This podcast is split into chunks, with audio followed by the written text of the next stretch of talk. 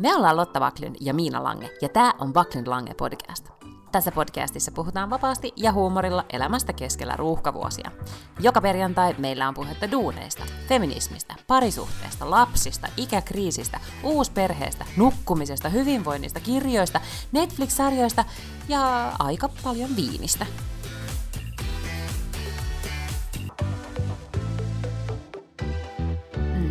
Här bara rullar. Här rullade också. Ja nyt meidän alkusnacksit, eli puhumiset, oli niin monipolviset, että tästä voi tulla pitkä podi ja mun puolesta voi tullakin, koska mulla on käty ja viiniä. Oh my god, miten sulla voi olla käty keskellä viikkoa? Ei, kun tää on ihan siis, mä leijun eksistentiaalisessa kriisissä, joka alkoi eilen kello 10, koska silloin lapsi ja mies kurvasivat pihasta pois. Täällä on siis koulujen syysloma. Ja muut lapset lähtee Teneriffalle ja Malediiveille näytti osa lähteneen ja Sisiliaan ja niin edelleen, mutta meidän lapsia laitetaan pimeän Fuurön saarelle keskelle Gotlantia. Niin hän lähti sinne isänsä kanssa. Mistä sun eksistentiaalinen kriisi tuli? No siitä, kun mä oon toivonut, että mä voisin olla yksin. Just silleen, kun sä olit viime viikolla, että lapsi oli jossain uintileirillä ja sä olit vaan iteksessä. Ja mä olin, että kuulostaa tosi ihanalta olla itekseen. Ja sitten ne lähti, otti kissan ja koirankin. Niin täällä ei ole ketään. Tää on ihan tyhjä tää talo. Ja mä en muista, milloin mä olisin viimeksi ollut ihan siis näin yksin. Ja sitten mä lähdin tästä tänään vielä, olin duunin jälkeen, kävin kaupungilla toki epätoivoksissani tapaamassa bonustytärtä niin, että mun piti järjestää tai viedä sille kamaa, ja olin sille, että tuutko meille? Ei tullut. Ei kiinnostanut hengätä mun kanssa. Mutta siis mä olin siellä kaupungillakin silleen, että ai kauheeta, että vähän niin kuin, että kuka mä oikeastaan niin kuin edes olen, koska mä oon niin tottunut siihen, että on aina kiire jonnekin, että on niin kuin joku juttu ja pitää tuoda tai viedä ja on ruokaa laittaa tai no sitä niin kuin arjen rumbaa, ja nyt sitä ei yhtäkkiä sitten ole. Ajattelin myös sitä, että jotenkin siihen liittyy myös se, että kun nämä meidän isot lapset, bonuslapseni on nyt jo oikeasti aikuisia tai täysikäisiä ja maailmalla, että oikeasti et ei se sitten kuitenkaan niin monta vuotta mene, kun Valterkin muuttaa pois kotoa, ja mitä mä sitten teen? Siis jotenkin, en mä tiedä. Sitä jotenkin niin kuin tosi paljon, totta kai. Mä jotenkin niin kuin enemmän kuin mä ajattelinkin, ne arkipyöreisen kaiken ympärillä. Että mitä 6-vuotiaan elämässä on. Ja mä muistan, me oltiin sunnuntaina, täällä oli Halloween, varmaan oli siis Suomessakin, mutta täällä siis kierrettiin omakotitaloalueella, oltiin siis koko perhe, me ei toki oltu pukeutuneita, me oltiin vaan varjoissa mieheni kanssa pyörimässä, mutta sitten lapsi meni itekseen, kun hänen siis kaverinsa sai pikkuveljen, niin hän se ei vauvan takia voi päästy sitten buussa kuudismeininkeihin, mikä oli tietenkin suuri vääryys, mutta meidän lapsi oli sitten itekseen ja kierrettiin hänen kanssaan tuolla leudossa marraskuisessa illassa tai lokakuisessa illassa. Ja mä olin tosi silleen, että onpa ihanaa tää perhe-elämä ja täällä me ollaan ja onpa mahtavaa. Ja siitä hirveä pudotus tähän tyhjyyteen. Jouduin avaamaan viinin. Ymmärrän, joo. No, mutta kohta sä toki ne tajuut, miten siistiä on olla täysin niin kuin vailla mitään velvoitteita. Mä ajattelin just tämän viinin ja tumman suklaan voimin vaan siis, että istut tässä koneella koko illan ilman, että kukaan tulee sanoon yhtään mitään. Koska eilisen illan käytin sit siihen, että yritin katsoa Netflixin loppuun. En onnistunut. Mä oon kanssa miettinyt, että mitenköhän paljon saisi aikaiseksi esimerkiksi just vaikka kirjoja, jos niin kuin, jos olisi lapseton tai eläisi vaikka jotenkin viikko järjestelyllä. Ei varmaan niin kuin loppujen lopuksi sit kauhean paljon enempää, koska äkkiähän siihen sit tottuisi ja tulisi joku muu rutiini sit siihen tielle, mutta se on totta, että aina niinä iltoina.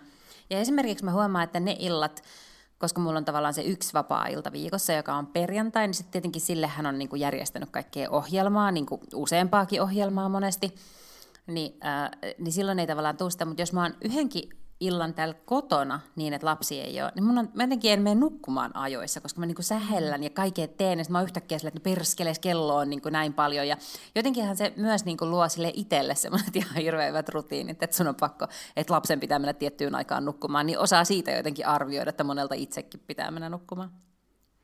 Niin, ja mulle tuli eilen illalla siis semmoinen olo pitkästä aikaa, ehkä siis yli 6 vuoteen eka kertaa se sama olo kuin mikä oli silloin aikoinaan, kun oli lapsettomana sinkkuna, asui Helsingissä. Että oli just semmoinen olo, että niinku oseaanittain aikaa. Ja et vähän niin kuin, että et mitä mä nyt teen. Ja sitten jotenkin semmoinen, tai just niinku, että joutui niinku, oma sisäinen puhe oli sellaista, että et teen nyt tää ja mene nyt nukkumaan, koska mä muistan silloin, kun joutuu oikeasti niinku olen oma itselle se oma vanhempi, koska muutenhan olisi elämä mennyt ihan niinku, tiedätkö, räkäposkella sohvalla, jos nukahtanut ja tiedätkö, kikkailu menemään, niin silloin mä elin tosi kurinalaisesti sillä, että töissä ja joogaa ja jotain viherpiirtelöä, koska varmaan oli pakko, koska muuten olisi voinut lähteä käsistä homma ihan musta, täysin. Toi on jotenkin tosi kuvaavaa ja ihanaa myös se, että ikään kuin just toi, että on oseaanettaan aikaa ja siis kaikki mahdollisuudet tehdä ihan mitä tahansa ja mitä tekee, niin avaa television ja just yrittää katsoa Netflixin loppuun. Mm. Kyllä. Mutta mä sen sijaan perjantaina tosiaan, kun oli tämä vapaa-ilta, niin säntäilin hulluna. Ensin syöksyin ja vein lapsen uimakisoihin iltapäivällä, jonka jälkeen syöksyin takaisin työpaikalle, koska siellä oli Halloween-juhlat, josta sitten kauhealla vauhdilla, kun mä tajusin jossain vaiheessa... Anteeksi, keskeytän sen verran, että sä olit siis poliisi. Mä olin pukeutunut poliisiksi. Asuasi. Mm. Kyllä. Ja sitten olin jotenkin vähän niin kuin ehkä väärin arvioinut sit koko sen illan jotenkin aikataulut, ja ymmärsin, että nyt tulee käymään niin, että mä en ehdi kotiin välissä ennen kuin mun pitää mennä tapaamaan mun ystäviä. Ja tajusin, että no ehkä mä, siis mulla ei ollut mitään sellaista poliisia. Oliko se seksikäs poliisi koko loppuilla? Olin, niin, että kun mä ajattelin, että en mä ehkä tässä poliisiasussa, vaikka se ei siis ole mikään niinku poliisihaalari, vaan siis se on kyllä semmoinen musta mekko. Mut ei se nyt ollut sit sellainen mekko, missä mennään suurlähetystöön, niin kuin mä olin sit myöhemmin illalla menossa. Joten mä sitten tulin kauhealla vauhdilla metrolla keskustaan, ostin äkkiä valkoisen kauluspaidan tuolta jostain veromuodosta. Syöksyin tapaamaan mun ystäviä kello 6. Sitten kun heillä tuli pöytävaraus, niin mä menin tuonne Ruotsin suurlähetystöön, missä oli tämmöiset kirjamessukokkarit. Sitten mä olin siellä. Se oli aivan kaikki. Sun pitää antaa niistä sitten erillinen raportti, koska se oli jotenkin kiinnostava. Näytti somessa kivalta. Joo. Ja sitten kun ne loppui, niin sitten menin takaisin tapaamaan niitä mun ystäviä. Sitten ne huijasi mut mukaan Rymyeetuun. Ja sitten mä olin ehkä vartin ehtinyt siellä olla tai jotain sellaista, niin mä tunsin, miten jotain vaan niin kuin silleen, tiedätkö, kaatuu mun selän päälle, sen valkoisen kauluspaidan päälle. Ja sitten se kundi, kenen kanssa mä tanssin, oli silleen, arvaa mitä, se on punaviiniä. Ja se oli punaviiniä. Ja sitten mä olin silleen, että no voi räkä. Mulla oli ollut se niin kuin just silleen 3 tuntia päällä se paita. Sitten mun ystävä oli silleen, että voi ei, ja nyt sulla ei ole mitään vaihtovaatteita. Sitten mä olin silleen, ei, kun onhan mulla vaihtovaatteet. Ja sitten mä laitan sen poliisipuvun päälle. en toki hattua ja pamppua ja tälleen, mutta pelkästään sen... Niin kuin, no olisi mennyt myös Rymyeetus Halloweenina. Se on kyllä totta, joo. Mm. Ja sitten kun mä tulin kotiin, niin sit mä suihkutin aivan hulluna Vanish Oxy Actionia. Ja tiedätkö, se on ihan valkoinen, se on kuin pakasta vedetty tää paita. Se on tää, mikä mulla on päällä. No vau, ja se on tosi crispy white, niin kuin nyt sitten fashion-ihmiset sanois. Mm. Mutta vau, onneksi olkoon, mikä perjantai-ilta. Niin kuin tämmöinen niin sosiaalinen, no todella, ja sitten jopa niin kuin post-pandemia-aikoina pitää varoa, ettei tule jotain yliannostusta tai sosiaalista jyrähdystä tai jotain vastaavaa. Jep. Mutta kerron nyt lyhyesti siis näistä, siis Ruotsin suurlähetystö oli järjestänyt kirjamessujen kunniaksi jotenkin tämmöiset niin kuin kirjailija vastaanoton. Joo, enkä mä oikein tiedä, että millä listoilla tai millä perusteella sinne ne kutsut tulee, mutta mulle tuli kutsu sähköpostia ja mä olinhan sillä, että no aina pitää mennä, jos joku kutsuu suurlähetystöön, niin tietysti pitää mennä. No, menin ja oli siis paljon väkeä. Kaikista riemukkainta oli, että siellä oli mun vanha juontajapari Seppo Lampela, eli räppäri Sten 1, jota mä en ole nähnyt siis varmaan nyt niin kuin 13 vuoteen. Me tehtiin yhdessä TV-ohjelmaa nimeltä B-Studio vuonna 2008, mutta sitten ulosottomies löysi Sepon ja sitten Sepon piti lopettaa. Ja sitten mä oon kuullut kaiken näköistä, että mitä Sepolle on tapahtunut vuosien varrella, mutta en ole siis nähnyt häntä itseään, niin olipa hauskaa nähdä. Mutta hän oli siellä, koska hän on siis kirjoittanut kirjoja aikaisemminkin, mutta hän ilmeisesti kirjoittaa seksikkäästä suklaasta tällä hetkellä elämäkertaa. Ja oli sitten tällaisella kirjailijakortilla siellä käymässä. Mutta sitten mä juttelin jossain vaiheessa sellaisen aivan saatanan pirteen muijankaan, joka on tehnyt tällaisia niin kuin Lotta ja Pappa jotain kirjoja, missä hän niin kuin, niin isoisänsä kanssa. Lotta. Joo. Mm. Ja hänen kanssaan siinä sitten jotenkin seisoskelin ja juttelin, ja sitten semmoinen rouva tulee siihen lähelle, ja sitten mä olen sieltä, herranä, ja katsoin ihan Raija Oranen, ja sitten katsekontaktia otin, ja sitten mä jotenkin viittelyin, että tuu tähän näin. Sitten mä juttelin koko illan Raija Orasen kanssa, ja se oli ihan sairaan siistiä. Se oli musta jotenkin aivan legendary. Ja sitten mä esittelin tietysti itseni heti hänelle, niin sitten se oli silleen, että kyllä minä tiedän, kuka sinä olet. Sitten mä oon aina yhtä yllättynyt, kun joku tommonen tietää, kuka mä oon. Mutta siis Raija Oranenhan nyt on, toki meidän kaikki kuuntelijat siis varmasti tietää, kuka on Raija Oranen, mutta hän on siis kirjailija / käsikirjoittaja legenda. Mm-hmm. Joo, vaan. Kyllä. Se on kirjoittanut, siis Ruusun aika muun muassa varmaan niitä ensimmäisiä, en mä tiedä, ehkä edes ensimmäisiä, se on varmaan kirjoittanut jo kauan ennen sitä, siis sehän on tehnyt yhteensä siis kymmeniä kirjoja varmaan. Ja nyt nämä viimeiset, mitä se on tehnyt, on ollut siis tällaisia historiallisia romaaneja, ja nyt se oli hauskaa, se kirjoittaa siis Serlachiuksesta nyt. Ja mun isähän on kotoisin Mäntästä, mun isoisä on ollut Mäntän paperitehtaan tämmöinen pääinsinööri tai tällainen, niin ja ollut siis niinku siellä just Serlachiuksen kaa. Paljon. Okei, mutta nyt sun pitää updatea, mutta minulla on hirveä aukko sivistyksessä. Kuka tää on? Ai josta Serlachius. Siis se, joka on sen Mäntän paperitehtaan, ja siis ne on omistanut kaikki niin kuin Mäntän. Varmaan Mäntänkin, mutta siis niin nimenomaan se, mikä on siis nyt Metsäserla, tai ei kuin Memreal, tai näin, mutta sitten se oli niin kuin aikoinaan Serlachius. Ja sitten sen lisäksi hän on siis, hän oli valtava ehkä nyt filantrooppi ei, mutta taidekeräilijä. Eli siellä on Serlachiuksen museo siellä Mäntässä, ja sen takia siitä Mäntästä ylipäätään on tullut tämmöinen taidepaikka. Siellähän on siis niin kuin isot museot, ja se on kaikki tullut siitä, että se itse keräsi sinne, ja se on vieläkin siis sen Serlachiuksen koti, mikä on se niin kuin the museo, missä yleensä sitten Mäntässä käydään. Okei, ja nyt tietenkin paljastui, että en ole käynyt Mäntässä. Pitää jossain vaiheessa. No ei ole olemassa mitään syytä käydä Mäntässä. No paitsi just sä kerroit syyn. Niin, no just joo, toi Serlachiuksen koti nyt on varmaan se ainoa. Sitten siellä on niinku yksi ravintola, joka on semmoinen decent ravintola, joka on Mäntän klubi, joka oli sitten se paikka, missä tietenkin se on semmoinen vanha tehdaspaikkakunta, että siellähän oli just tämä klubi, missä sitten kaikki nämä niinku johtajat kävi ja johtajien lapset. Mun täti on mennyt siellä naimisiin ja tälleen. Ja sitten siellä on vieläkin kuule jälkiruokana Mäntän klubilla on Håkanin pusu. Ja Håkan on siis tää mun isoisä. Okei. Noniin, tässähän tuli sit historiapläjäystä sekä 80-luvulta että pidemmältä ajalta. Mä kävin kanssa teatterissa kuluneella viikolla, tai itse asiassa viime viikolla, kuten viime viikolla mainostettiin, että meistä on tullut tämmöisiä kulttuurellia ihmisiä näin pandemian jälkeen. Kävin katsomassa siis Kissakuumalla katolla teatteriesityksen, joka kesti ymmärtääkseni 2 tuntia 40 minuuttia, oli myöskin väliaika, ja se oli erittäin hyvää teatteria. Siellä oli muun muassa Maria Jöransson, on tämmöinen ruotsalainen näyttelijälegenda, niin oli siinä pääosassa, ja se oli siis todella, todella hyvä. Silloin oli muun muassa Pernilla Wahlgrenin veli, onko se Niklas Wahlgren, näytteli toista pääosaa. Ja oli ihan täyssali ja hyvä tunnelma. Ihmiset oli niin kuin jotenkin siellä lopussa, etenkin kun kaikki taputtaa ja nousee seisomaan, niin oli kyllä jotenkin kohottunut tunnelma. Mutta havaintoja itsestäni 2 tunnin 40 minuutin aikana on se, että erittäin vaikeaa oli olla katsomatta kännykkää. Oikeasti? Siis joo. Täytyy sanoa, että siis niin kuin tämä paljasti, niin kuin, koska ei, siis kotonahan kyllä mä oon, myönnetään 2 ruudun taktiikkaa on kuitenkin käytössä, että vaikka olisi miten hyvä, Kastanien mies oli nyt viimeaikoisista sarjoista ehkä semmoinen ainoa, mitä en kattonut, silleen vähän niin kuin vilahdellen. Ja yleensäkin jos katson siis esimerkiksi mieheni kanssa, niin silloin ei saa katsoa, niin kuin siitä tulee enää nootteja, jos katsoo, mutta muutenhan siis mun keskittymiskuku on kaikesta päätellä huonontunut, etenkin pandemia-aikana, mä syytän nyt pandemiaa kaikesta.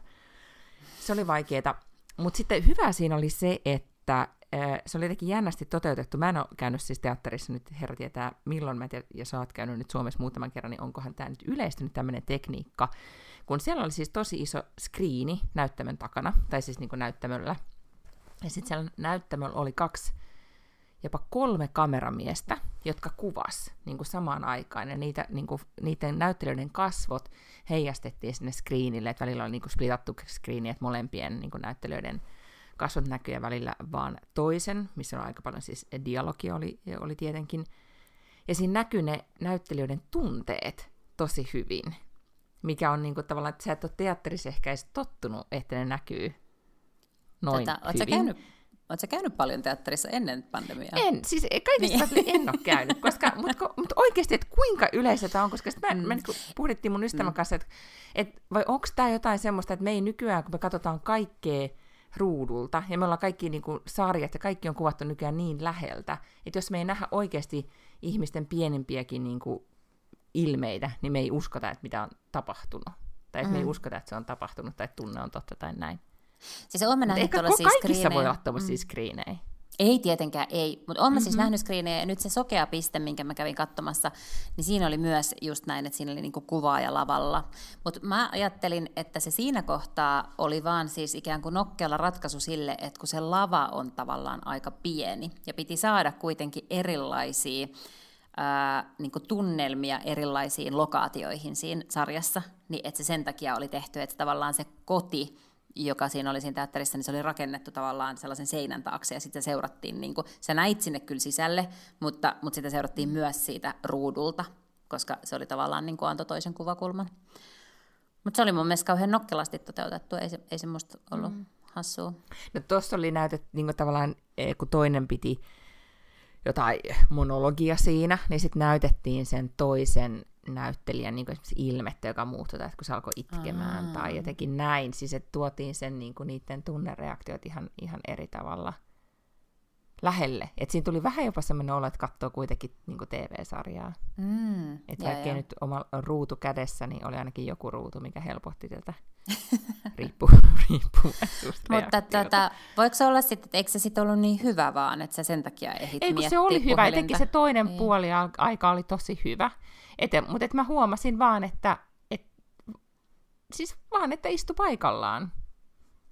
Niin teki tiukkaan. Niin mä niin. Koska nyt mä sit päätin, että tästä vähän pitää nyt niinku ryhdistäytyä, että ei voi olla koko aika niinku peukaloliikettä tehdä. Koska kyllä mä huomaan siis ihan samaa, että just jossain palavereissa tai mistä hansa, niin mulla tulee tosi nopeasti, että jos mulla on niinku sekuntikaan tylsää, niin mulla niinku käsi hamuaa puhelinta. Mutta siis näissä teattereissa mulla ei ole kertaakaan, vaikka ei olisi ollut mikään niin kuin maailman paras teatteri, niin siltikään mä en ole kyllä kertaakaan katsonut puhelinta, eikä se ole oikein käynyt mulla mielessä. Eikä mäkään edes katsonut, siis mä huomaan, että mä en katsonut, se oli laukussa, mutta mä ajattelin joo, sitä. Ymmärrän. Mä tiesin, että se on siellä laukussa, koska mä ajattelin, että en mä nyt voi alkaa tässä niinku mitään ruutua kurkkimaan. Mutta siis mä ajattelin sitä. Ja se on se ehkä se niinku se edes tuli mieleen, niin kertoo vaan sit siitä, että et voiko, saispa kohta viiniä. Oli vaan se ajatusta hakkaa päässä. Ai kauhean. No, mutta mä katsoin, niin nyt siis kun sitä Netflixiä yritin katsoa loppuun, se oli todella niin kuin ankea pieni yritys, koska en ole siis vähän aikaa katsonut mitään sarjoja. Mutta mulle on aikaisemminkin tätä suositeltu tämmöistä sarjaa Netflixistä kuin On the Verge. Mä en tiedä, ollaanko me katsottu tai puhuttu siitä. On the Verge. Mitä tarkoittaa verge? Verge. Eikö se ole niinku tavallaan niinku edge, vähän niinku siis sille tavalla, että niin joku mietin, onko se verge niinku ranskaa ja raja? Ei varmaan, vaan on the verge of, niinku, että ihan silleen kynnyksellä.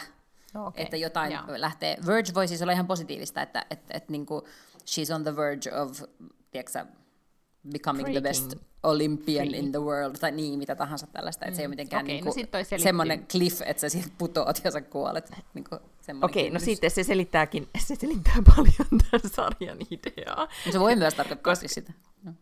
No koska siis tää on siis Julia Delpy, sanooko sulle mitään? Siis se Ethan Hawken, se joka oli siinä. Se Ethan Hawken, niissä kaikissa kolmessa, eli vuodesta 1995, Rakkautta ennen auringon nousua, ja sitten siitä 10 vuotta myöhemmin Rakkautta ennen auringon laskua, ja sitten vielä 10 vuotta myöhemmin Rakkautta ennen keskiyötä, taisi olla tämä kolmas. Ja ne on kyllä, täytyy sanoa, että meidän sukupolven niin kuin yksi suuria rakkaustarinoita. Rakastin etenkin sitä Rakkautta ennen auringon nousua elokuvaa. Mä luulen kyllä, että kaikki muukin, mä en ole koskaan kuullut, että kukaan olisi rakastanut niitä kahta myöhempää. Kyllähän se, niin kuin se vaikutus on ollut se ensimmäinen. Niin, mutta sitten oli se ihana jatko-osa, että sitten kuitenkin sai toisensa. Tämä oli spoileri, mutta leffa on niin vanha jo, että kaikki varmaan enää. Eikö puhuttu, että joskus, että jos on 20 vuotta vanha juttu, niin sitten saa spoilata. Joo, ja sitten kyllä mä tykkäsin myös siitä, mä luulen, että nyt voisi olla vielä parempi aika katsoa se kolmaskin, joka koska sehän eihän kaikki kolme elokuvaa perustuu dialogiin, ja ei sitten tähän, niin kuin, että pariskunta on ollut yhdessä 10 vuotta ja sitten keskustelee avioliitostaan, niin se voi olla, että siinä on, mitä vanhemmaksi itse tulee, niin sitä enemmän siitä löytää sitten ulottuvuuksia. No, mutta yhtä kaikki, Julia Delpy on tehnyt, siis käsikirjoittanut ja ohjannut ja tehnyt ihan siis hirveästi kaikenlaista. Luin hänestä siis sekä, oliko se New York Timesissa oli iso haastattelu ja sitten myös Forbesista, koska halusin sitten tietää tästä sarjasta, eli On the Vergeista enemmän. Ja hän on siis itse käsikirjoittanut sen, tai käsikirjoittanut kimpas jonkun kanssa, ohjannut sen ja sitten näyttelee itse myös pääosaa. Ja tämä kertoo siis 4 45-50-vuotiaasta naisesta, ja siitä on vähän sanottu, että se on tämmöinen niin kuin Sex and the City, mutta sitten niin kuin todellisempi versio. Nämä 4 naista asuu... Missä se siis tapahtuu? Olin tulossa siihen, se tapahtuu Los Angelesissa, mikä on niin kuin parasta, melkein tässä yksi paras osuus tässä sarjassa. Sitten myös se, että nämä kaikilla naisilla on, yhdellä naisella on 3 lasta, mutta kaikilla näillä 3 muulla on 1 lapsi, ja niillä on kaikilla siis samanikäiset pojat, jotka on niinku 11-12-vuotiaat. Se kertoo myös tosi paljon niinku äitien ja poikien suhteesta, mikä sitten kolahti muhun. Mutta se kertoo siitä, se ei ole mitenkään sillä niinku, siinä ihan hirveästi sellaista niinku jännittävää draamaa ja tapahtumia, vaan se niinku etenee dialogin kautta. Tosi paljon niinku kuvataan sitä, että miten nämä naiset, minkälaisissa elämäntilanteissa, minkälaisissa parisuhteissa ne elää, minkälaisia ratkaisuja ne tekee, ja sitten niin kuin heidän äitiydestään, urastaan ja ystävyydestään, tietenkin se tosi paljon nojaa siihen ystävyyteen.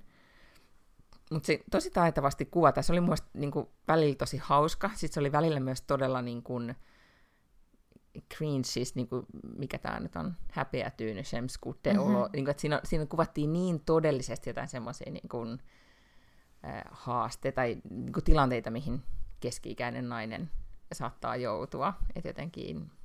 Mutta onko se siis niinku komedia vai...? Se on komedia.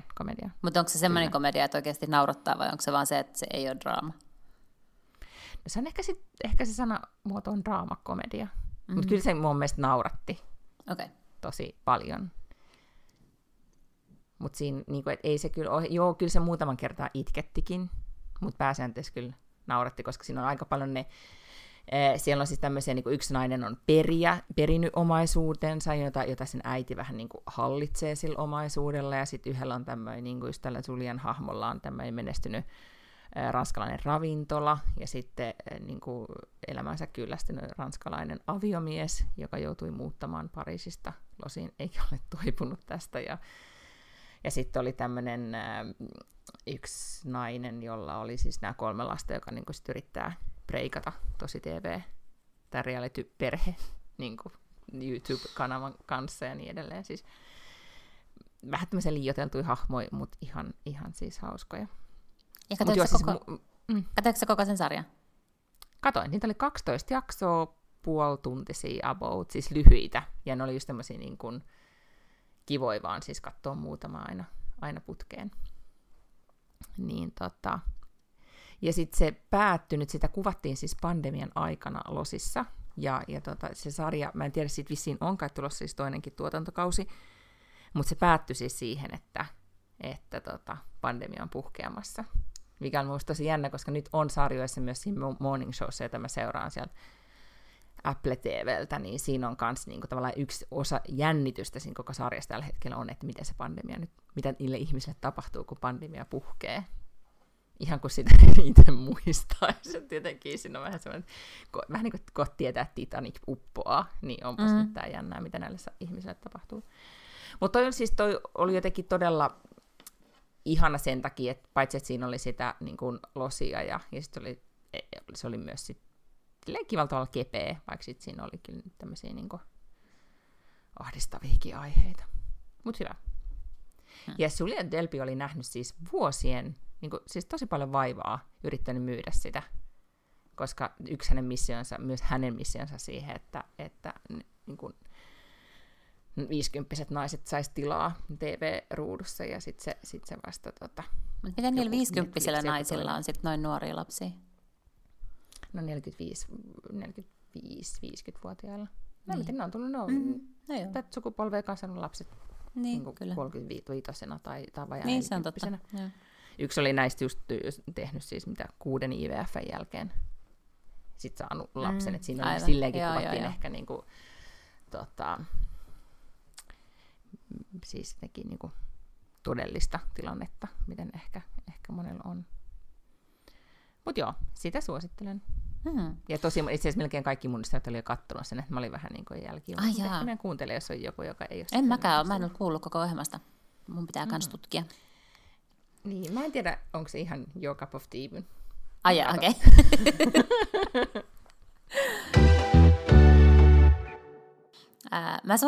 Mä suosittelen Kansallisteatterin pintaremonttia. Se oli musta tosi hauska. Kertoo? Siis se on Miika Nousiaisen kirjaan perustuva, ja se on kyllä aivan siis yksi yhteen sen kirjan kanssa. Mä oletan, että jos on lukenut kirjan, niin tässä ei näe siis mitään erilaista tulkintaa. Tämä on vaan niin kuin erilainen paketti tarjota se kaikki huumori, minkä se Miika Nousiainen on kirjoittanut siihen kirjaan. Mutta se oli kauhean mun mielestä hauskasti toteutettu. Mä aloin lukea sitä kirjaa joskus, mä en oikein päässyt puusta pitkälle, mutta tämä näytös oli mun mielestä niin kuin aika hauska. Siis parisuhdekomedia, ihmissuhdekomedia. Joo. Päähenkilö on tämmöinen 40-vuotias mies, joka ei ole löytänyt itselleen vaimoa, vaikka hän ei mitään haluaisi yhtä paljon kuin päästä naimisiin ja saada lapsia ja ryhtyä perheen isäksi. Ja sitten sen isä kuolee siinä ja sitten se jää äitinsä kanssa. Ja sitten ei siinä nyt voi sanoa, että siinä on mitään sellaista, niin kuin, tiedätkö, että jos se pitäisi pitchata tälleen juonena, niin ei siinä ole mitään sellaista. Tiedätkö, siinä on, että mies etsii rakkautta ja lopulta löytää rakkauden ja matkalla on kommervenkkejä ja vauhtia vaarallisia tilanteita. Ei siinä ole siis mitään sellaista niin kuin, semmoista konseptia. Joo. Mutta se on siis tosi viihdyttävä, että jos niin kuin haluaa mennä silleen helppoon teatteriin, niin suosittelen tätä. Se oli tosi hauska. Sitten mä katsoin loppuun sen Only Murders in the Building, koska se loppui nyt Disney Plusalla. Ja loppui siis sellaiseen, oliko se sellainen, että tuli niinku, siis kerran viikossa jakso? Joo, oli. Oo, vanhanaikainen sarja. Niin, kyllä, joo.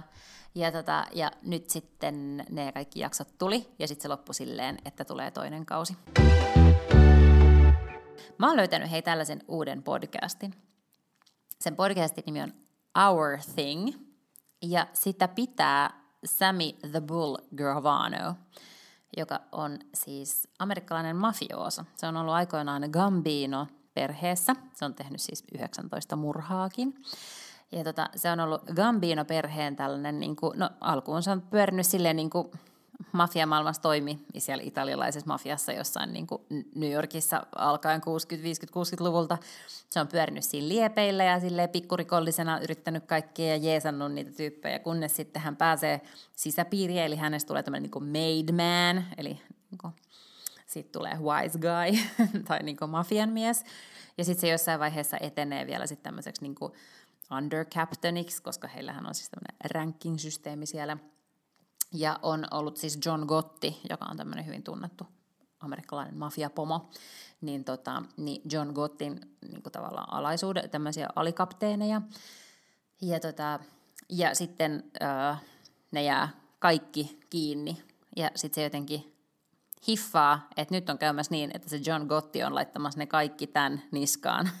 Ja jos ei hän nyt saman tien vasikoi, niin sitten hän on niin kuin possessa koko loppuelämänsä. Ja niin se sitten teki, ja siitä tuli FBI:n tämmöinen ilmiantaja, ja se sen takia sitten ei istu mitään niin kuin 19 murhatuomioon. Ja sitten se on, niin kuin, ei se tietenkään sitä varmastikaan itse ole keksinyt, että hän sitä tekee, jokuhan sitä tuottaa sitä podcastia, mutta se siis itse kertoo niitä tarinoita, ja se kertoo kaikkia niitä muistojaan siitä, että miten niin kuin, hän esimerkiksi kertoo siis ihan seikkaperäisesti, yksi jakso kertoo siitä, kun ne nappaa kilpailevan mafiaperheen pomon ja tappaa sen metsässä ja kaikki ne keskustelut, mitä se käy sen kanssa ennen. Ja niin kuin, se on todella kiinnostavaa, siis se on kummi sitä, mutta real deal. Mitä FBI sanoo? Siis ei mitään. Ei. Ihan sen, kun spill the tea vaan. Niin, ja siis nähdään kaikki joskus silloin 60... No ainakin nyt tämä ensimmäinen tuotantokausi kertoo siitä, että miten hän on aloittanut. Okei, haastatteleeko joku sitä? Varmaankin todellisuudessa, mutta se ikään kuin se tuotos, mitä sä kuuntelet, niin kuulostaa siltä, että se vaan kertoo sitä tarinaa. Sitten siinä on semmoinen kertoja-ääni, joka aina sanoo tyyli, että minä vuonna tämä tapahtuu, ja sitten siinä on ajettu jotain semmoista äänimattoa ja jotain sellaista. Ja on siinä välillä haasteltu. Mun mielestä siinä haasteltiin jotain FBI-tyyppiä kanssa kerran, mutta se pääasiassa se vaan kantaa sillä, että se itse kertoo kaikkia niitä juttuja. Ja sitten se kuulostaa just siltä, kun ne kaikki kuulostaa siinä, tiedätkö sä, Goodfellas-elokuvassa tai Godfatherissa, just sellaisella niin kuin New Yorkin aksentilla. Mutta tavallaan toihan on niinku ikään kuin parasta podcasteissa, että sä pääset niihin ikään kuin siihen niinku New Yorkin italialaisen ravintolan nurkkapöytään, missä tämä kundi on istunut niin 50 vuotta. Ja sitten se on niinku, vaan kortteli on päässyt nauttimaan sitaateissa näistä tarinoista ja nyt sitten podcastin kautta kaikki. Mm-hmm. Mutta siis kellään ei ole enää mitään biiffiä häntä vastaan. Siis, että onko tämä nyt uhka? Elää hän niinku salassa tällä hetkellä? Se oli jossain vaiheessa siis tämmöisessä niin kuin todistajan suojeluohjelmassa.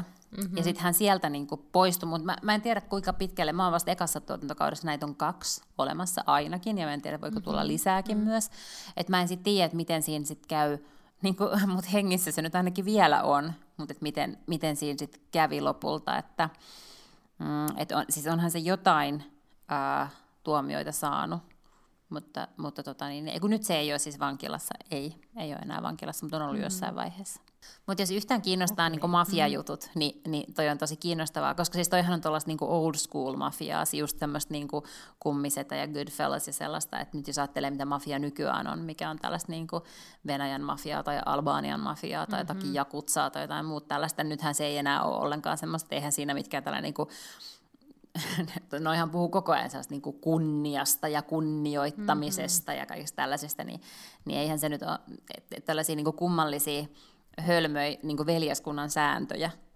Ei varmastikaan enää ole millään mafialla, mutta se on vähän kuin Kummisetä. Tämä vinkki menee eteenpäin meidän perheestä. Mä katsoin myös toisen sarjan, joka ei todellakaan ole Your Cup of Tea, mutta mä suosittelen, että sä voi silti katsoa sitä, koska en tiedä kuinka paljon sun kuplassa on puhuttu Goopin uudesta sarjasta, jonka nimi on Love, Sex and Goop. Ei ole kyllä puhuttu, en ole huomannut. No mutta onneksi vaan osa sun kuplaa, niin mä sit voin täällä kuplan reunoilta kertoa, että mitä tapahtuu Love, Sex and Goopissa. Siis kysehän on siis Gwyneth Paltrown Goopin tuottamasta TV-sarjasta, jonka varmaan siis kyynisimmät voi sanoa, että perimmäinen tarkoitus on siis myydä Goopin kaikkea niin kuin naisten seksuaaliterveyteen ja muuhun liittyvää tuotteita, ja niillähän on esimerkiksi tosi suosittu tämmöinen luksusvibraattori-sarja, joka koko aika loppuun myyty, koska se on Gwynethin suosittelema. Et varmaan tämä on siellä niin kuin taustalla, mutta siis... Tämä sarja yllätti mut sen takia, että tässä oli siis ihan tavallisia pareja.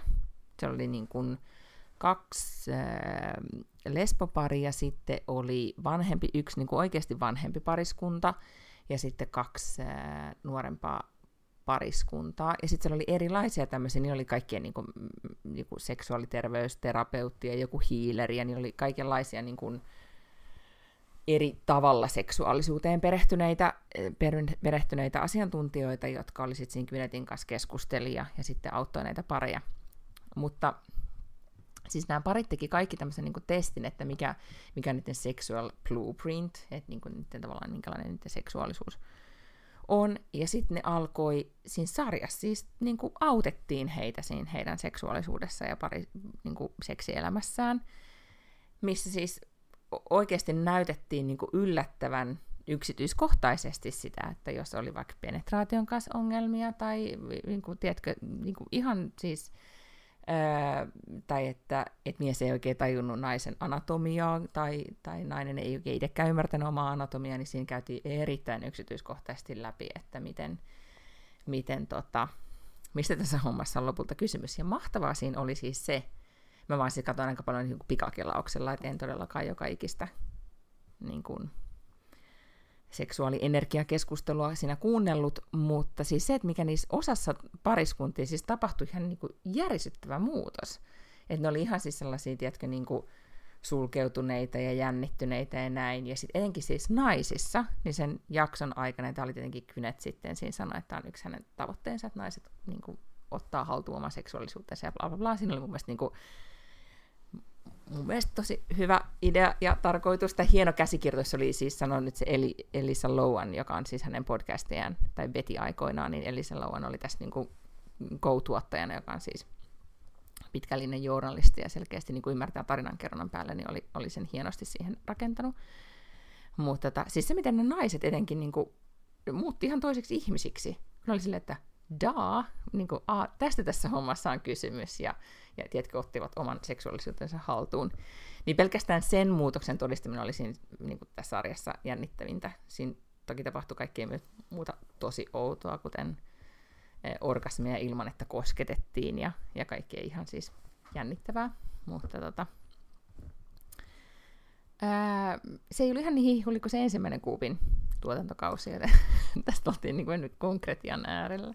Mutta tämähän kuulostaa niin koherentimmalta kokonaisuudelta, jos nämä samat tyypit on kuitenkin koko sen sarjan läpi, että sitten se tavallaan, niin kuin, vai onko ne vaan aina per jakso? Joo, kyllä. Niin. Kyllä, oli samat, ja siellä oli ehkä osa niistä niin feidattiin vähän taustalle, että mä luulen, että sit niiden se ikään kuin healing-tarina, tai se ei ollut ehkä niin hyvä, että sitten keskityttiin niin draaman kaaren kannalta niihin niin kiinnostavimpiin keisseihin. Ja. Mutta mut joo, siis, ja siinä oli ehkä niinku se asiantuntija, se mistä mä myös pidin siinä, että ja Gwynethhän on ollut, siis kun se on promoinut tätä sarjaa, niin esimerkiksi tosi paljon itse esillä, ja niinku itse laittanut itseään likoon, että tässä se myös niinku puhui itse ensimmäistä kertaa ehkä tai yllättävän avoimesti. No siis en varmaan kato, mutta en sen takia, että se on Goop tai Gwyneth, koska mutta siis näitä on tullut Suomenkin telkkarissa niitä jotain kahta erilaista tällaista seksiterapiasarjaa, enkä mä niitäkään oikein kattonut. Et mä katson sitten vaikka mieluummin. Mä katson sen takia, että se oli Gwyneth. Niin, mä voin sitten vaikka katsoa mieluummin pornoa, jos haluaa oikeasti katsoa jotain seksiä. Niin, no tässä ei kyllä ole mitään niinku vivahdetta mihinkään suuntaan. Niinku. Se oli ehkä enempi. Se oli vähän katsoa sitä semmoista, niinku, että miten jengi treenaa. Että aha, jännää noin. Mutta myös siitä täytyy sanoa, että vitsi, tosi TV on mennyt pitkälle. Että et jengi niinku, tekee ihan mitä tahansa aivan pokkana. Ja ikään kuin, että se on Fainen on todella hyviä siinä niinku, tosi TV-tähteydessään. Että miten ne on niinku, mukana ja heittäytyy. Niin sitä ei voinut kuin ihailla nyt tässä. On, ja sit tässä sarjassa. Kyllä niin kuin jenkkireality on vaan niin ihana katsoa siksi, että siellä on niin iso puuli, josta valita ihmisiä, että aina kun ne ottaa, tai kun ne tekee realitysarjoja, niin kaikki niiden päähenkilöt on niin kuin todella viehättäviä, ne on ihan hyvissä duuneissa, ne osaa puhua tosi hyvin, ne niin kuin, tiedätkö, on silleen joviaaleja, mukavia, kiinnostavia, retorisesti taitavia. Ja sitten Suomessa aina ei ole, koska mietin, että täällä pitää tosi tosi paljon etsiä aina ihmisiä, kun niitä tarvitaan siis silleen satoja vuodessa, että sä saat kaikki Bachelorit ja Temptation Islandit ja Ex on the Beachit ja kaikki nämä kästättyä. Niin tämän kokoisessa maassa ei ole niin paljon sellaisia, jotka sitten myös haluaa televisioon. Ei, ja onko Suomessa vielä ehkä, niin onko tosi TV:llä sitten vähän joku niin brändiongelma? No riippuu varmaan vähän tosi TV:stä. Mä luulen, että jollain niin kuin, tiedätkö, Koko Suomi leipoo tai MasterChef tai joku tämmöinen, sillä ei ole mitään brändiongelmaa, vaan sinne sä voit aivan hyvin koti. Niin, että silloin sä voit aivan hyvin hakeutua, jos sä oot hyvä leipomaan tai laittaa ruokaa tai sulla on kaunis koti, mutta sitten tietenkin, ja siis ihan syystä tietenkin jollain Temptation Islandilla on tietty maine, siis eihän sitä niin kuin, sitähän katsotaan. Ensimmäinen jakso, kun tulee Temptation Islandia, niin se on aina sohvaperunoissa sen takia, että kaikki tietää, että se, niin kuin se juttu on se, että katsotaan miten noloi jotain niin kuin lauseita ne saa sanottua siellä ja kaikkea sellaista. Että mut mä en olisi mennyt Goopiin tohon showhun. Aivan. Onko tämä tämmöinen epäsuosittu mielipide, koska mä siis näin tänään Twitterissä tämmöinen Minna Timo aloitti keskustelun vaan sanomalla epäsuosittu mielipiteesi kysymysmerkki. Ja nämä on mahtavaa lukea täältä, mitä ihmiset on kirjoittanut, niin kuin, että mikä on sun unpopular opinion. No ensimmäisenä on Tuomas Enbuske, joka sanoo, että inhoan yli kaiken maaseutua, metsää ja mökkeilyä. Se on totta, se on Suomessa epäsuosittu. mielipide. Sitten täällä suklaakakut on pahoja. Suomen pitäisi liittyä NATOon välittömästi. Woke-hommat menee joskus liian pitkälle. Ihmisiltä pitää voida vaatia asioita. Seinfeld on paska. Ei, mutta olisi voinut olla.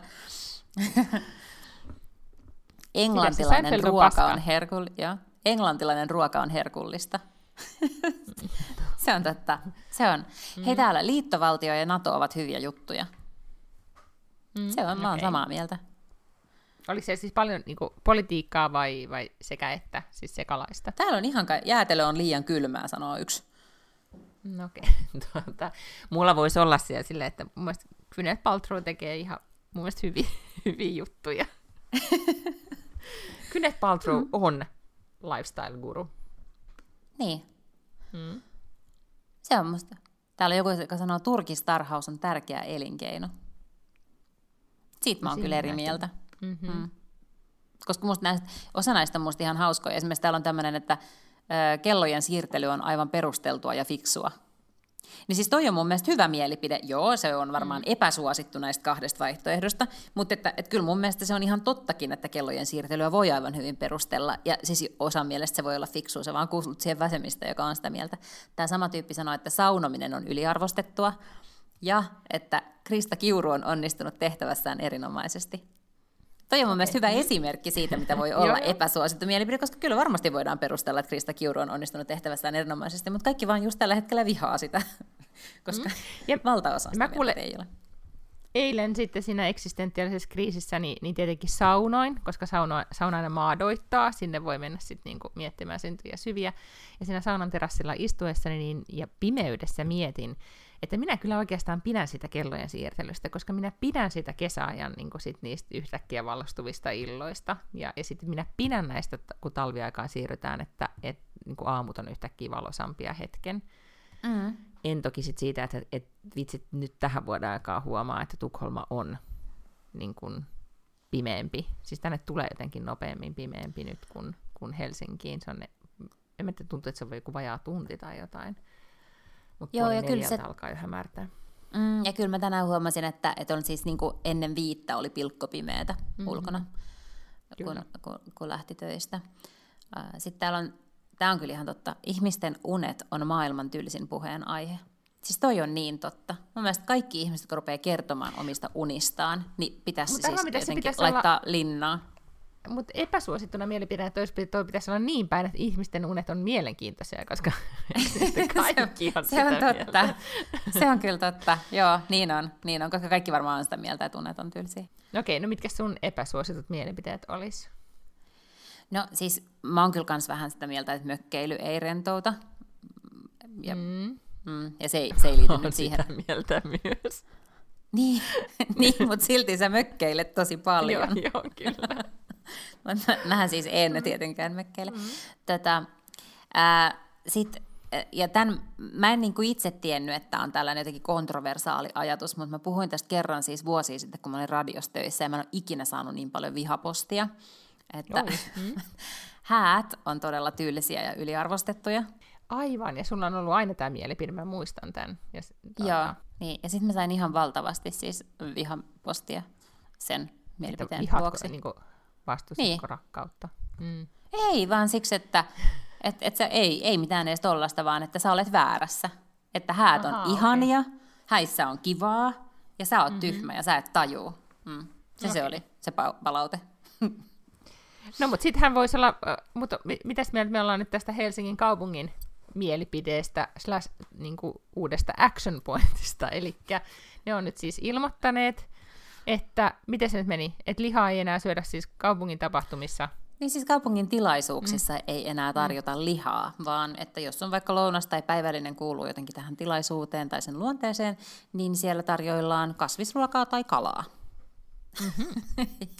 Ja luonnollisesti Twitter oli sitä mieltä.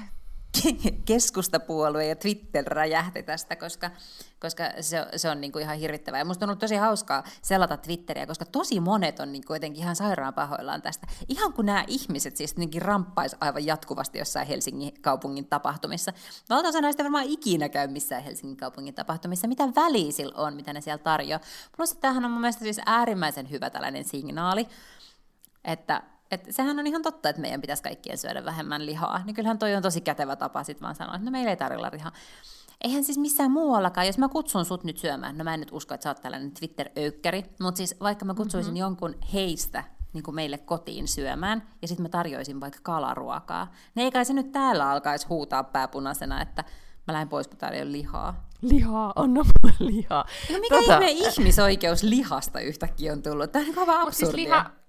Kyllä, mutta siis tämähän on, niin kuin, liha on joillekin ihmisoikeus, muistetaan nyt se, ja yllättävän monella, jos katsotaan niitä määriä, miten paljon Suomessa syödään lihaa. Mutta siis tästä me puhuttiin varmaan... Mutta se on enemmän niin kuin identiteettipolitiikkaa kuin oikeasti siis niin kuin pakottava tarve saada sitä. Ei kun just näin, mutta siis tästä me ollaan puhuttu joku 1-2 vuotta, oliko niin kuin täällä Ruotsissa on tehty samantyyppisiä linjauksia kaikenlaisissa isoissa tapahtumissa, plus sittenhän nyt oikeastaan... Niin kuin sanon, että kaikilla niin dinnereillä, isommissa dinnertilaisuuksissa, niin se on suunnilleen vähän niin päin, että jos sä niin suunnilleen vaadit lihaa, niin ilmoita siitä, että niin defaulttina on, että on kasvista tai niin kalaruokaa tai niin Stockholm vegetariaan, eli sitten on vissiin, niin kuin, että kaikki muu on sallittua, paitsi se punainen liha. Niin että sekin on vähän semmoinen niin kuin old school ajatus. Se on ihan sama kuin tänään keskusteltiin, meillä oli duunissa, puhuttiin siis autoista ja autoista, että kuinka, niin kuin, miten sähköautoilu yleistyy, ja sitten, että kuinka Suomessa, Ruotsissa ja Norjassa sähköautoilla tuetaan ihan hirveän paljon enemmän, että kuinka niin kuin sähköautoilu on täällä ja Norjassa niin paljon suositumpaa, koska siitä on vaan tehty semmoinen niin kuin päätös, että tätä nyt sitten jatkosuositaan. Suomessa on vielä niin kuin 10% autoista on sähköautoja, ja se on vielä vähän, niin kuin, ei nyt voi sanoa erikoista, mutta kuitenkin, että se on vasta tuloillaan. Niin siihenkin sisältyy eräs yhtä meidän autosivua pyörittävä henkilö kuvasta on ollut tämmöistä niin kuin sähköautovihaa. Että vähän jotenkin tuommoista samaa reaktiota, että siis, antakaa mun syödä lihaa ja ajaa bensiiniautolla, kiitos. Niin, musta tuntuu, että se on sellaista niinku hassua, tiedätkö, boomer-uhmaa, eikö niin? Että kaikki ymmärtää sen, tai siis mun mielestä niin kuin kaikkien pitäisi ymmärtää sen, että tälleenhän tätä nyt ei voi pyörittää tätä planeettaa enää. Kaikki tietää, että liha on niin kuin valtava ilmasto-ongelma, ja kaikki tietää, että sähkö tai noi polttomoottoriautot on iso ongelma, ja että meidän on pakko mennä siihen, että me syödään vähemmän tehotuotettua lihaa tai niin kuin kasviperäistä ravintoa, ja meidän on pakko myös keksiä tapoja ajella ympäri maailmaa ilman, että me niin kuin tuprutetaan menemään aivan perkeleesti sitä niin kuin saastetta ja fossiilia tuonne ilmakehään. Mutta sitten jotenkin ihmisiä vituttaa, teetkö muutos. Sitten on sillä, että ei, minulta ei saa nyt ottaa näitä asioita pois. Että nämä on mun tällaisia saavutettuja etuja. Ja sitten musta tuntuu vaan, että se, että kun sit, tässä on tällaista varmaan niinku sukupolvijakaumaa myös, että sitten kun yhdet on silleen, niin että oikeasti nyt ei voi elää enää tälleen, teidän on kaikkien pakko tehdä muutoksia, niin sitten jotenkin vanhempi sukupolvi on silleen, että no ei mulle mitkään hipittu kertoa, mitä mä saan ja en saa tehdä. Ja sitten jotenkin niin kuin, kiusallaan ajetaan silleen paskoilla vanhoilla autoilla. Niin, ja sitten jos miettii, että ainakin tämä Ruotsissa on todella paljon puhuttu Glasgow-ilmasto, mikä kokouskonferenssi siellä nyt onkaan menossa, niin alla tai koko aika siitä, että mitä oikeasti kaikkien pitää tehdä nyt, jotta tämä tilanne saataisiin jollain tavalla haltuun. Niin sitten aamu-tv:ssä oli joku tämmöinen, joku vastuullisuutta ajavan järjestön edustaja puhumassa siis nimenomaan ihmisten arjen näkökulmasta. Ja siitä, että miten niin kuin, se oli oikeasti sillä tasolla, että miten niin kuin lapset voisivat syödä enempi kasviksia ja sitten, että mietitään sitä, että mihin matkustetaan ja miten. Ja sitten siinä kuitenkin ne toimittajat otti esille, että niin no, nyt on syyslomaviikko käynnissä ja nyt kun pandemian ohjaaja katsoo sosiaalista mediaa, niin ei täällä Tukholmassa ihan hirveän moni niin kuin nurkissa pyöri, vaan kaikki otti ja lähti saman tien menemään, että kuinka valmiita sit ihmiset lopulta on sitten sen ilmastonmuutoksen takia sanoa, että ei nyt me ei lähetäkään Malediiveille. Niin kuin näin. Joo, se on niin kuin, totta. Tosin siis on, tietenkin on myös totta, että siis mun mielestä kaikkien pitää niin kuin tehdä jotain, mutta ei se mun mielestä nyt sitäkään tarkoita, että kaikkien pitää jotenkin sit sen jälkeen vaan jotenkin, ei saa koskaan enää matkustaa mihinkään, ikinä ei saa enää syödä mitään muuta kuin jotain niin kuin nahistunutta porkkanaa pitää jyrsiä, joka paikkaa pitää kävellä tai pyöräillä. Että kyllähän siis ne isot muutokset tulee tapahtumaan siis niin kuin systeemisissä, eikä siinä, että et lajittelit sä kaikki sun biojätteet oikein tällä viikolla, vaan sehän on siitä, että miten esimerkiksi Suomea ja Ruotsia lämmitetään. Siis mehän käytetään, tämä on kylmä maa, täällä pitää lämmittää. No lämmitetäänkö me niin, että me lämmitetään kivihiilellä tai jollakin biomassalla vai millä?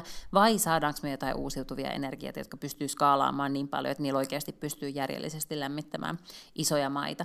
Ja siinähän siis tavallaan, siinähän valtio just tekee sen päätöksen, että tukeeko ne systeemisesti sitä, että vaikkapa autokanta vaihtuu. Niin Norjassa sitä on tehty nyt varmaan 15 vuotta. Siellä on kaiken näköisiä sähkötolppia joka paikassa. Et paitsi, että sä sait siis ihan kylmää käteistä siitä, että sä ostit sähköauton, niin se sähköauton niin kuin omistaminen siellä on paljon helpompaa, koska sä pääset tankkaamaan mistahansa.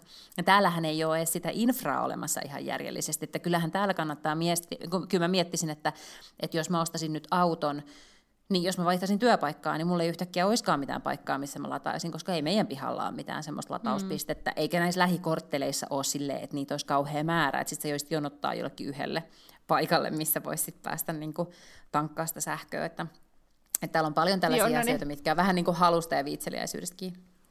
Kyllä, mutta myös se, että oli kiinnostavaa, kuuntelin podcastia, jota kuuntelen joka viikko, missä siis nämä toinen näistä podcastissa siis asuu Losissa ja toinen täällä Tukholmassa.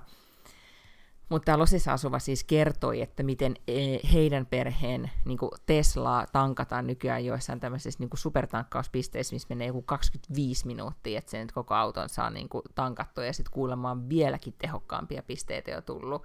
Että Kaliforniassa sitten se kehitys menee niin kuin, no ainakin niille, jotka elee Tesloilla, niin tosi kovaa vauhtia eteenpäin. Mutta nimenomaan, että siellä siihen infraa panostetaan. Mä muistan siis, meillä on ollut sähköauton niin kauan kuin mä oon täällä asunut. Ensin oli hybridi ja nyt on siis niin kuin vaan toi koko sähkö. Ja nyt tällä versiolla, mikä meillä on, niin sillä pääsee vähän pidemmälle, mutta mähän on joskus tuolla jossain, niin kuin, tiedän missä, Linköpingin kulmilla tai jossain ollut aikoinaan yrittänyt mennä sillä meidän pikkuautolla, niin kun siellä on tämmöisen niin E4 varrella tämmöinen iso Teslan Supercharger-kenttä, mihin niin kuin E4, niin kuin, sinne käytössä katsoen kaikki, jotka ajaa niin kuin Etelä-Ruotsin ja Tukholman väliin, niin pysähtyy siinä. Ja siellä voi nopeasti aina tankata, ja se oli jotenkin tosi hieno ja makea ja helposti saatavilla, ja mä sitten innoissani menin sinne tietenkin tajuamatta, että jos ei ole Tesla, niin ei siellä voi mitään Superchargeria, että sitten piti mennä sinne lähimarketin pihalle, tai oliko se mäkin pihalle, ja sitten lopulta löytyi niinku huoltoasemalta sitten semmoinen paikka, missä piti joku poletti ostaa ja sitten tankata ja sitten odottaa siellä autossa, eikä ollut todellakaan mikään supercharge-meininki. Ja silloin tuli vähän semmoinen olo, että tämä sähköautoilu on hankalaa. Sitten minä olen oppinut vähän logistisemmaksi tai järjestelmällisemmäksi sen kanssa, mutta kyllä käytetty ihan eri tavalla pitää miettiä sitä, että miten missä sen oikeasti lataa, tai et muistaa laittaa sen latautumaan. Niin, esimerkiksi just saaressa, kun ollaan, niin se on aina niin kuin erikseen pitää muistuttaa itseään, että onhan auto latautumassa, että jos aikoo seuraavan päivän lähtee lautalle, voi olla, että ei pääse perille. Onhan, ja siis ennen kuin toi akkuteknologia jotenkin kehittyy siitä, että me saadaan pienemmät tai tehokkaammat tai pitkäkestoisemmat tai jotain sellaista, niin noinhan se tulee olemaan. Ja sen takiahan siis mä ymmärrän myös sen, että on kauheat vastustusta niin kuin monissa osissa Suomea, koska nythän mä tietenkin ajattelen, että tälleen Helsingin näkökulmasta ja mun pisin matka, mitä mä ajaisin, olisi just tuonne Pirkkolan uimahallille tai sinne Keilaniemeen, niin eihän se tietenkään ole matka eikä mikään, että siinähän latailet, niin kuin sähän ajelet siis monta viikkoa sillä yhdellä latingilla, kun sitten taas kun sä asut siellä jossain niin kuin kauempana ja sun työmatkakin saattaa olla niin kuin 50-60 kilsaa, niin totta kai se silloin pitää niin kuin suunnitella se arkea vai eri lailla, jos yhtäkkiä ajelisikin täyssähköautolla. Mutta just tällaista vartenhan pitäisi olla, sit niin kuin jos halutaan tehdä muutosta ja halutaan vaihtaa autokantaa, niin sit siihen vaaditaankin se, että halutaan, että pitää olla poliittista tahtoa tehdä sitä. Mutta voidaanko puhua vielä lisää politiikkaa nyt, kun innostuttiin? Okei. Okay. No mä vaan siis, mä kysyn, tai mä en edes kysy, mä vaan ihmettelen nyt jotenkin, että miten, mulla on ollut tällä viikolla vähän semmoinen olo, että mikä näitä hyvinvointivaltioita nyt vaivaa. Tässä on tää Suomi ja Ruotsi vierekkäin, ja etenkin nyt täällä siis Ruotsissa on tällä hetkellä, tai siis Tukholmassa, tai en tiedä miten tää on muualla Ruotsissa, mutta täällä on siis paikallisilta synnytyssairaaloista siis kymmeniä kätilöitä irtisanoutunut nyt viimeisen viikkojen aikana, ja koko ajan irtisanoutuu lisää vastalausena sille, että täällä siis paikallisen synnytyssairaalojen ja synnytysosastojen niin kuin, työtilanne on aivan katastrofaalinen. Niin kuin pääkaupunkiseudulle muuttaa jatkuvasti lisää ihmisiä, ja täällä niin kuin, pandemian aikana tukholmalaiset vielä on sikiää entistä enemmän, ja sitähän ei mitään muuta halutakaan kuin, että ihmiset tekisivät lapsia, mutta just siinä vaiheessa, kun ne lapset pitää ponnistaa ulos, niin täällä on siis niin kuin Söder-sykhusetin on suunniteltu siis niin kuin uusi synnytyssairaala tai osasto, joka ei ole valmistunut, se on jotenkin myöhästynyt monta vuotta. Niin täällä on siis vaan niin kuin kestämättömät työolot näillä niin kuin kätilöillä. Ja sitten ne on todellakin saaneet tarpeekseen ja nyt lähteneet meneen. Ja tämä on näkynyt siis mun lähipiirissä nyt siis niin, että just tämä meidän ystäväperhe, joka sai 3. lapsensa nyt viikonloppuna, niin meni yliaikaa, siis monta päivää, oli sitten suunniteltu perjantaina, että käynnistetään synnytys. Ja oli saaneet ajan ja kaiken. Ja sitten kuitenkin, oliko se vasta, että lauantai-sunnuntai välisenä yönä, niin käynnistettiin. Että silloin löytyi sitten lopulta aika, että saatiin se lapsi pusattua maailmaan. Että se ei ole ihan maailman kivointa sitten odotella vaan niin kuin kotona, että voisiko joku nyt soittaa, että tulkaa tänne. Mutta sitten eilen, kun mieheni oli siis siellä meillä saaressa, niin se vaan sitten laittoi tekstiviestiä, että oli todella kuumattava tilanne, siis kello 9:30 illalla. Oli hänelle siis soitettu Huddingenin, ikään kuin siis Sanderydin synnytysosastolta, siis synnytyssairaalasta, että Helena täällä, hei, että, siis kätilö Helena, että nyt olisi teille, että me ollaan saatu teille aika Huddingeen, että sinne voi sitten nyt sitten tänä iltana mennä, niin kuin vielä siis tänä yönä synnyttämään. Ja sitten mieheni oli ollut silleen, että apua, että onko jotain, mitä minulle ei ole kerrottu, tai en tiedä, mitä tapahtuu. Ja sitten se oli ollut tosi stressaantunut ja hämmentynyt se kätilö, totta, se tyyppi, joka niitä niinku aikoi siellä tietenkin. Ja sitten oli mennyt tosi, niinku, jotenkin, ollut kaikilla pitkät piuhat, että se oli selvinnyt tämä tilanne, että ei, että on väärä numero. Mutta ihan niinku mieti, mitä sekoilua siellä täytyy siis olla, kun tapahtuu tollaista. Ja sitten mietin sitä, niinku, siellä on jossain joku pariskunta, joka oli miettinyt, että päästään Danderydiin, joka nyt kuitenkin kohtuullisen matkan päästäisiin niinku pääkaupunkiseudulla, niin sitten pitääkin lähteä jonnekin Huddingeen heilumaan, niin en tiedä. Jotenkin ikävä tilanne. Ja sitten täällä on tietenkin iso julkinen keskustelu sitä, että tämä koskettaa vain ja ainoastaan naisia. Että täällä on nyt priorisoitu ihan päin seiniä. Ja Suomessahan nyt on käyty sitten keskustelua tästä pääkaupunkiseudulla siis päivähoidon tilanteesta, varhaiskasvatuksen tilanteesta. En ole seurannut, siellä piti olla joku mielenosoitus valtuustossa tänään ja vaikka mitä. Tiedätkö sinä tästä aiheesta? Huomenna on valtuusto aina keskiviikkona. Mm-hmm. Joo, en muista oikein mihin se liittyy, jotain varhaiskasvatusasioita.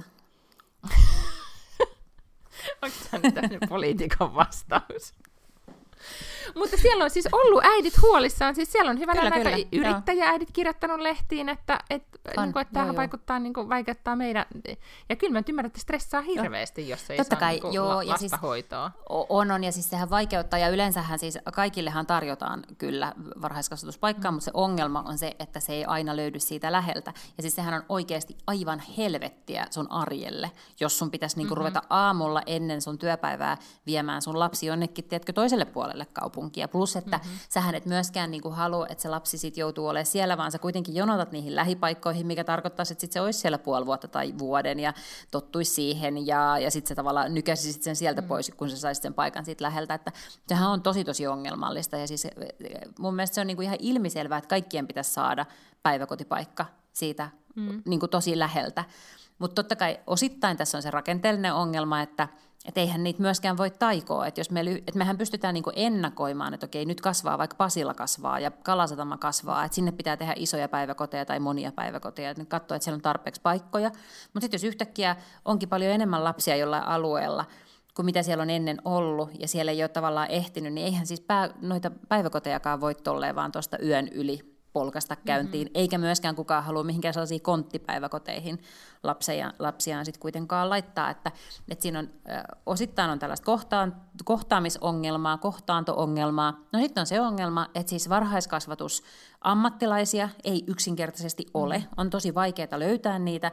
Ja sitten kyllähän tässä on tämä ongelma, että pääkaupunkiseudulla on tosi kallista asua. Että sitten sun melkein kannattaa, niin kun, sun on paljon helpompi olla sitten lastenhoitaja tai lastentarhaopettaja jollain muulla paikkakunnalla, jossa on sitten ikään kuin edullisempaa asua. Tässä on siis niin kun paljon monia ongelmia ja sitä yritettiin... Sitä on yritetty siis monella tavalla korjata, on tehty tosi paljon lobbaustyötä esimerkiksi niin kuin Helsingin yliopistolle siitä, että näitä niin kuin paikkoja pitäisi, että varhaiskasvatusammattilaisia pitäisi alkaa siis korkeakoulutasolla ja muutenkin kouluttamaan enemmän, erityisesti korkeakoulutasolla Helsingissä ja paljon enemmän, niin kuin että ikään kuin täällä olisi tavallaan yksi ainoista suurista työnantajista, eli Helsingin kaupunki olisi valmis työllistämään kyllä sitten niin kuin osaavia ihmisiä, jos heitä täältä saisi, ja sitten samalla vähän niin kuin kasvattaa sitä mainetta, Ja sitten heille myös annettiin joku kerta palkankorotus, niin kuin mun mielestä ehkä viime kaudella tai toisessa kaudella tai jossain, koska se on totta, että naisvaltaiset alathan on niin kuin eri lailla palkkakuopassa, että ei ne staran ojankaivajat siis samanlaisessa palkkakuopassa ole, mutta samaan aikaan sekin on myös vaikeaa, että jos me ajatellaan, että kuinka paljon se sit maksaa, jos sun pitää antaa kertakorotus sadoille ihmisille, niin kyllähän se sitten taas se on niin kuin taloudellisesti vaikea asia. Niin, ja sitten ehkä se on, kyllähän kun sitä keskustelua nyt katsoo suomalaisesta mediasta, niin kyllähän siellä myös sitten on sitä, mitä olemme tässä vuosien saatossa siitä samasta asiasta puhuneet, että kuitenkin, että kuka niitä lapsia lopulta hoitaa, ja mitä, niin kuin, että jotenkin siellä on sitä niin kuin, semmoista niin kuin, vähän vanhanaikaista ajattelua vielä, että pitäisikö, niin kuin, että olisiko sitten kuitenkin niin, että en mä nyt sano, että Helsingissä tämä kriisi nyt johtuu siitä, mutta jotenkin se, että ehkä sitten ollaan hoitovapailla tai mitä näitä kodinhoidon tukee ja ollaan kotona ja jotenkin se asenneilmasto ei ole sit kuitenkaan se, että oikeasti että laadukas varhaiskasvatus, joka niin vie äideiltä, eten kaikkien äideiltä tai perheiltä pois sen stressin, että sä voit huoletta niin kuin 1-vuotiaan tai 11 kuukautta vanhan lapsen viedä päiväkotiin ja keskittyä muihin asioihin, että se on niin kuin ok, että jollain tavalla sitähän nyt mun mielestä myös nämä niin kuin julkisuudessa esiintyneiden äitien kommentit niin kuin myös sit heijastaa, että siihenkin ollaan vähän kyllästyneitä, että niin. Se ei ole itsestään selvää. Mutta sitten oikein vähän tuollaista hazardia. Mä ymmärrän siis todellakin sen huolen, että kun se on sun oman lapsi, jolla vaihtuu hoitajat ja niin kuin näin, niin se on tosi ahdistavaa, mutta toihan on tuollaista niin kuin anekdoottitason tavallaan niin kuin pahastumista. Mä voisin siis puhua siitä, että mulla on ollut maailman paras kokemus niin kuin varhaiskasvatuksessa mun lapsen kohdalla. Me päästiin just siihen päiväkotiin, mihin haluttiin, joka oli tässä lähellä. Siellä oli aivan fantastiset hoitajat, ne samat hoitajat koko sen ajan, kun hän siellä oli. Tiedätkö, tunsi erittäin hyvin samat lapset ja niin kuin hyvä meini. Ja siis, niin kuin, mulla ei ole mitään, mistä mä voisin valittaa. Musta oli aivan poskettoman halpaa, niin kuin, että lapsi saa siellä monta lämmintä ateriaa päivässä. Me maksan sitä 250 kuukaudesta jotain tällaista. Ja se oli niin kuin kaikin puolin virikkeellistä ja ihastuttavaa ja rakastavaa ja lämmintä toimintaa. Kaikin puolen. Että siis on tällaisiakin kokemuksia ihan sikapaljon. Mutta eihän ne tietenkään ole Twitterissä möykkäämässä. Ei, mutta ehkä tämä niin kuin... Enkä mä yhtään vähekki, totta kai. Niin, pitääkin muuttaa, jos asiat on huonosti. Mutta että ei ne myöskään niin kuin ole siis silleen kaikilla huonosti. Ei. Ja sitten, mutta ehkä mä mietin just ennen kaikkea nyt tämän, niin kuin, tämän synnytyskriisin osalta, että siis lopultahan kaikki... Niin kuin löytää sen paikan, mihin ne menee synnyttää. Eri asiassa, minkälainen stressi ja mikä sairaala ja mitä sitten tapahtuu ja onko ja mikä on se, mikä se äidin kokemus siinä synnytyksestä on tai että kuinka stressaantunut se kätilö sitten loppujen lopuksi on. Lopultahan kaikki aina menee hyvin ja sitten kun se on aina, ehkä mä luulen, että tässäkin, mihin nämä on turhautunut täällä Tukholmassa nämä kätilöt, niin on osin siihen, että kun se on niin kuin ihmiset, ne synnyttäjät kokee sen 1, 2, 3 kertaa. Ja sen jälkeen se on niin kuin once in a lifetime juttu tai pari kertaa, ja sen jälkeen niin kuin ei enää koskaan ole systeemin kanssa tekemisissä, jolloin se on niin kuitenkin, ei nyt voi sanoa helppo ohittaa, mutta kuitenkin asia, joka ei ole koko aika sit niin kuin tämän palvelua käyttävän niin kuin, porukan, jolla on sitten muutakin mietittävää, kun sitten alkaa synnytyksen jälkeen niin kuin, tiedätkö, parikaadeille lähtee siitä, että ei ollut kiva kokemus. Mm. Niin mä luulen, että tämä on asia, mikä sitten sitä niin kuin kätilöporukkaa ahdistaa. Mikä on joskus, kun mä oon tehnyt juttuja varhaiskasvatuksesta, niin siellähän on noussut esille just se, että se on kuitenkin useilla on aika lyhyt aika. Niin kuin sit kuitenkin se on, niin ja sitten, että jos oma lapsi on nyt about siinä systeemissä ja kaikki menee ok, niin sitten niin tavallaan steikki sille, että se niin kuin palvelua käyttävä porukka jollain tavalla reagoisi. Nythän se on reagoinut siihen, mutta entä eri asia sitten, että kuinka laajasti ja sitten, että miten isosta sitten ongelmasta tai huolesta on kysymys. Mutta yhtä mä ajattelen se, vaan siis näin, kyllä että on naisten... Niin, on se siis, se huoli on mun mielestä ihan oikeutettua, ja siis on totta, että niitä on niin kuin päteviä opettajia on liian vähän, päteviä lastenhoitajia on liian vähän, ja niin kuin, et ei, en mä sitä tarkoita ollenkaan, että tämä olisi joku tällainen, että nyt ne vaan niin kuin jotenkin siellä jotenkin latteäidit niin kuin turhautuneina, että ei, siis se on ihan totta, että ehdottomasti sitä asiaa pitää priorisoida, ja siis mä vaan sanon, että siihen ei ole niin kuin mitään helppoja ratkaisuja, koska tämä ei myöskään ole mikään tällainen asia, mikä nyt yhtäkkiä, että me niin kuin tiedetään nämä kaikki nämä osaongelmat, siis tavallaan tämä niinku rakenteellinen ongelma, että ne paikat on joskus niinku väärissä lokaatioissa, ja sitten se, että meillä on tavallaan pullonkaula siinä, mistä niitä tulee, niitä ammattilaisia, ja sitten tämä palkkataso. Mm. Niin, mutta siis mä ajattelin vaan, että kun nämä on tämmöisiä, niinku, että näissä molemmissa ongelmissa on nimenomaan niinku naiset ja naisten niinku ikään kuin kokemus, sen takia se on tässä nyt ehkä se, vaan toivoisin, että ei koko ajan jouduttaisi siitä vääntämään vuonna 2021. Mm. Mutta siis ehkä, niin, mutta eihän siis päivähoito nyt ei ole siis silleen samalla tavalla naisten pelkästään ongelma kuin ehkä kätilöiden. No ei, mutta ei siellä isät on nyt niinku parrikaadeilla sitten kuitenkaan vielä. Et niitä eihän ne ikinä ole, eihän mistään kouluasioista niin, tai mistään tällaisista koskaan olekaan. Olisipa tosi terveellistä, että välillä olisi. Ois, ihan sikahyvä. Että menisivät vaatimaan Kyllä. sinne, että koska nyt se mua tässä varhaiskasvatuskeskustelussa on mun mielestä pänninyt se, että nyt ne on ne äidit, tai se on ollut mahtavaa, että siellä on ollut äitejä, jotka on ottanut tämän esille nimenomaan tämän niin kuin oman, niin kuin, että oma työelämäni kärsii tai yrittäjänä niin kuin katson tätä tilannetta huolissani, että ei ole pelkästään vaan se niin kuin äitinäkökulma, että voi lapseni ei saa nyt hyvää hoitoa tai sellaista hoitoa kuin haluaisi, mikä on monesti se voi kuitata myös vähän semmoisella, että niin kuin tunteikkaat äidit niin kuin vaan höpisee, mutta nyt kun ne ottaa myös esille siis tämän, että se on yrittäjille ja hyvänä aika se on oikeasti vaikuttaa sun työpanokseen, mahdollisuuksien keskittyä Kyllä. duuniin, niin se on mun mielestä tärkeä asia. Mutta olisi ollut vielä parempi, että siellä olisi ne niin kuin isät sanoneet tämän saman asian. Että harmittaa, kun lähden hakemaan lapsia pois päiväkodista, lasta pois päiväkodista, kun on henkilövajetta tänään tilanteen takia. Tämähän ei enää kosketa mua kumpikaan näistä asioista, koska lapseni on koulujärjestelmässä ja syyslomalla ja minä leijun eksistentiaalisessa vapaudessani. Eikä ole suunnitelmissa nyt lähteä synnyttelemään. Ei, vaikka Sanderydistä soitettaisiin, kenttä paikka olisi tarjolla. Kiitos tarjouksesta, mutta niin. Tänään ei en tiedä, kannattaisiko ottaa nyt kuitenkin, kun niitä on sentään niin paljon harvemmin nyt tarjolla. Että otetaan varoiksi. Että varaan. Minä tähän voisi vielä voinut kysyä, että mä soitan, että jos meiltä joku haluaisi tulla synnyttämään. Just niin. Niin sieltä. Ilokaasuahan sinne voisi mennä nautiskelemaan. Aivan. Se oli sentään siinä se hyvä kokemus. Mulla alkaa nyt perunoiden kuoriminen ja keitto, koska olen luvannut lapselleni lihapullia ja perunamuussia, kun hän tulee treeneistä kotiin.